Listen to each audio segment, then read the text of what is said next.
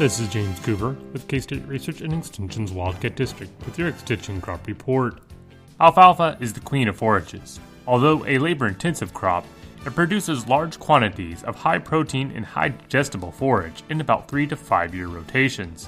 Alfalfa doesn't have a general market, but can be a profitable crop sold to a number of niche markets like dairies, goats, and horses. But also, it fits into many cattle operations as a supplemental winter protein.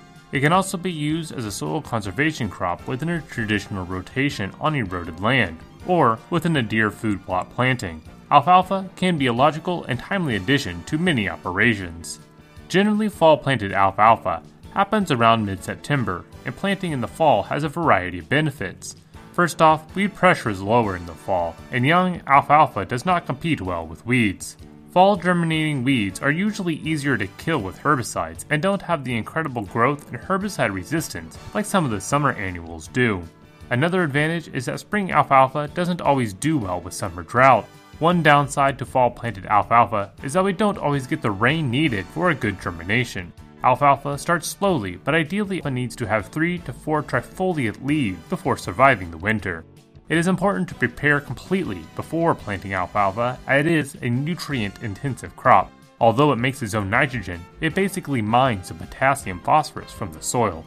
Since neither potassium nor phosphorus are mobile nutrients in the soil profile, adequate soil nutrient levels before planting will increase production and lessen the need for heavy top dressing in later years. However, even alfalfa stands and good soil nutrient backgrounds often do better with the yearly application of at least some P and K.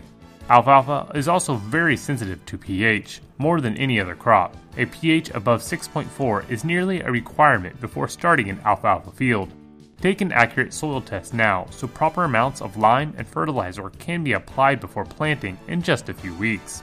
Traditionally, alfalfa, like any small seeded crop, needs a firm and smooth seed bed so the small seeds are planted at the right depth. However, it is possible to no-till plant them after row crops, and there could be a window for this after corn harvest. One thing to check for is for the herbicide carryover from the corn is compatible with alfalfa. It is also possible to get a good stand from broadcast seeding followed by a soil packer, but this is somewhat unreliable and can make for an uneven stand. Another planting trick is to plant it with a spring oat nursery crop to keep the soil in place. Alfalfa is not just for field crops either. Alfalfa and clover are commonly interseeded into a pasture to improve forage quality. However, it does make herbicide applications tricky, so only spot spraying can be done after stand establishment. It is best to start off with a clean pasture. When choosing an alfalfa variety, it is important to get the right kind. and is one of the few times I'll suggest spending the money for a good one largely because now there's a lot of variation in varieties, and it is a 4 to 5 year commitment. Besides glyphosate resistance, which is almost a standard at this point, there is also a number of improvements that have been made more recently, like resistant to aphids and some of the common fungal diseases. Like soybeans, alfalfa follows the number system. In southern Kansas, we use the 4 to 5 rated varieties. The lower numbers, the 2s and 3s, have a higher winter hardiness but stay dormant longer in the spring and the fall, reducing the growth season length. If you have any questions about getting your alfalfa started, please give me a call at 620 724 8233. This has been James Coover with your Extension Crop Report. Next up, we'll have Wendy Powell, livestock production agent for the Wildcat District. Hi, this is Wendy Powell, your livestock production agent with the Wildcat Extension District. Nobody wants to bale hay that's high in moisture, but there are certain situations each hay season that rushes the grass curing process.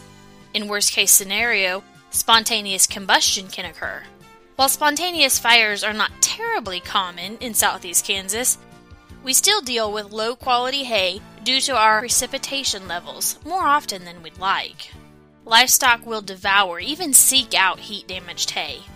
Heat damaged hay, commonly known as caramelized, has a sweet smelling aroma that appears slightly brown.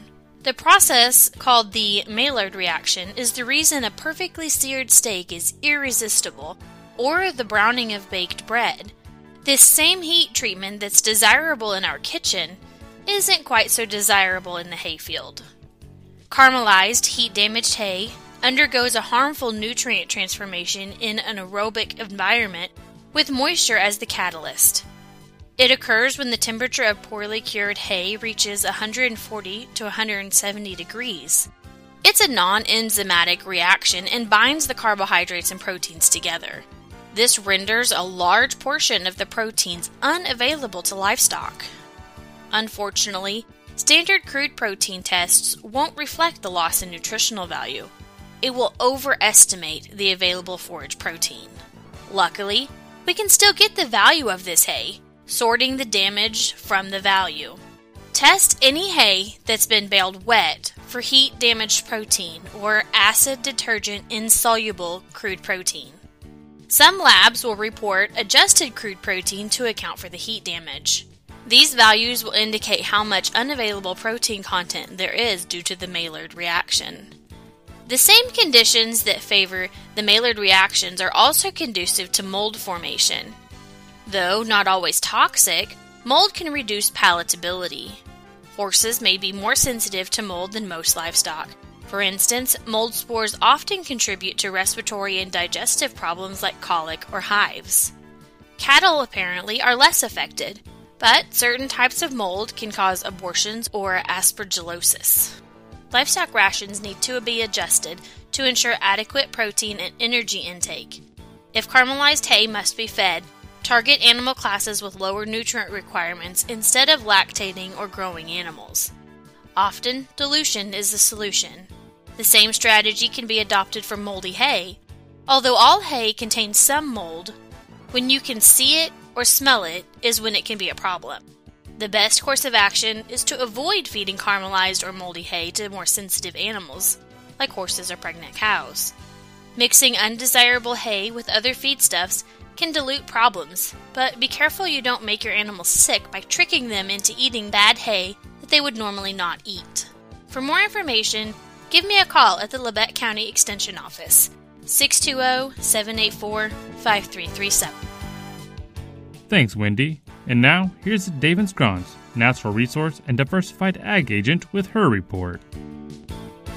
This is Adaven Scronce, one of the Agriculture and Natural Resource Agents from the K-State Research and Extension Wildcat District serving Crawford, Labette, Montgomery, and Wilson counties with your K-State Research and Extension report. Have you ever wondered what determines the color of an egg yolk? That's what we will be discussing this week, featuring information from the K-State Poultry Newsletter. The color you see in an egg yolk comes from the diet of the hen. She does not synthesize any yolk color herself. The color in poultry diets is mostly from yellow corn, a main ingredient in their feed. Other common ingredients with color in hen's feed may be alfalfa meal, corn gluten meal, and distiller's grains. Birds fed diets with barley, wheat, and sorghum lay eggs that have a pale yolk color, since these feeds do not have much of the yellow pigment. All yolk color in feed must come from natural sources, which may include specialty feed ingredients such as marigold meal,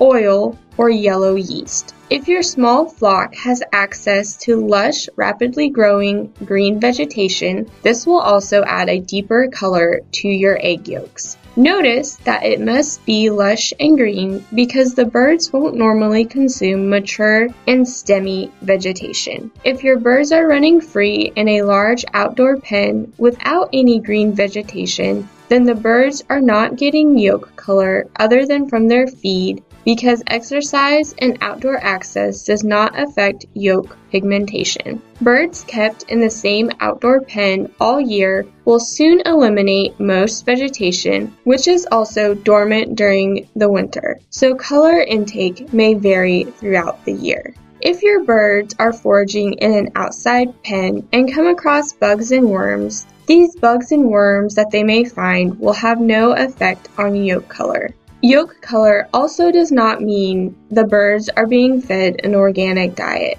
And the intensity of the yolk color does not mean that the hens are getting more sunlight. and it is not related to what breed the hens are either. It may be a surprise to some people to learn that the yolk color also has about zero effect on the nutritional value of the eggs. However, some eggs with the intensified yolk color will certainly add more lutein and omega-3 fats to your diet if the birds were given specialty diets with these ingredients. Store-bought eggs may have just as intensely colored yolk as the eggs from smaller backyard flocks. Egg freshness is not related to intensity either. However, if you allow an egg to sit in the cooler for many weeks, the freshness will decrease as expected, but the yolk color may actually get darker. This is because the proteins in the yolk are settling out, allowing the pigments to appear darker. From the K-State Research and Extension Wildcat District, this has been Adaven Scronce.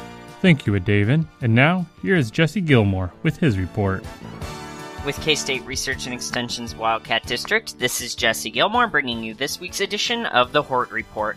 Wasps can be pretty freaky, especially when flying right at you. However, there's a chance that they will be passive even when large. One species of wasp that is out and about right now is the cicada killer wasp. This wasp, true to its name, hunts cicadas and drags them back to their nests to feed larvae, which gives you an idea of their size. Cicada killer wasps will get to about the size of your thumb, making them one of the largest wasps in this half of the world. Despite their alarming size, they rarely, if ever, use their stingers on people, and males don't even have stingers. Instead, males will fly towards things they find interesting, making it look like they are charging. This is just an investigative movement and not an attacking movement. While cicada killer wasps don't attack people, their ground nesting habit can cause problems for lawns. You will see small burrows where these wasps make their nests. Unlike other social insects like yellow jackets, cicada killers are solitary and will not live with other cicada killers, so you don't need to worry about them swarming. However, in high populations, the burrows themselves can be unsightly. To combat this, spray a pyrethroid insecticide around the entrance of the burrow as often as the label allows, to repeatedly expose the wasp to the chemical as they enter and leave the burrow, but do this in moderation. While larvae will feed on the bodies of cicadas, adults instead feed on nectar, making this species a pollinator and a pest controller that is worth keeping alive. One other wasp that takes up residence near buildings is the mud dauber, and just like the cicada killer, mud daubers are also very docile. These wasps will use mud to build nests on the sides and roofs of buildings where one female will live in each nest. Mud daubers are also predator wasps that feast primarily on spiders, including venomous spiders like the black widow. Mud daubers can be identified by their very narrow waists between their thorax and abdomen, which makes their abdomen look almost detached when flying. Removing the nests from any structures should be done during the winter when the wasps have vacated their mud huts. There has been some confusion about cicada killers being mistaken for murder hornets that were in the news back in 2020. While they are roughly the same size, the murder hornet has not made its way into the Midwest as far as we know, and thank goodness for that. The murder hornet, or the Asian giant hornet, will have uninterrupted brown and orange stripes on the abdomen. On the other hand, the eastern cicada killer common to our area will have three broken yellow stripes on a black abdomen. If you think you might have a murder hornet, give our office a call and we can get the bug identified. For more information on today's topic, contact your local extension office.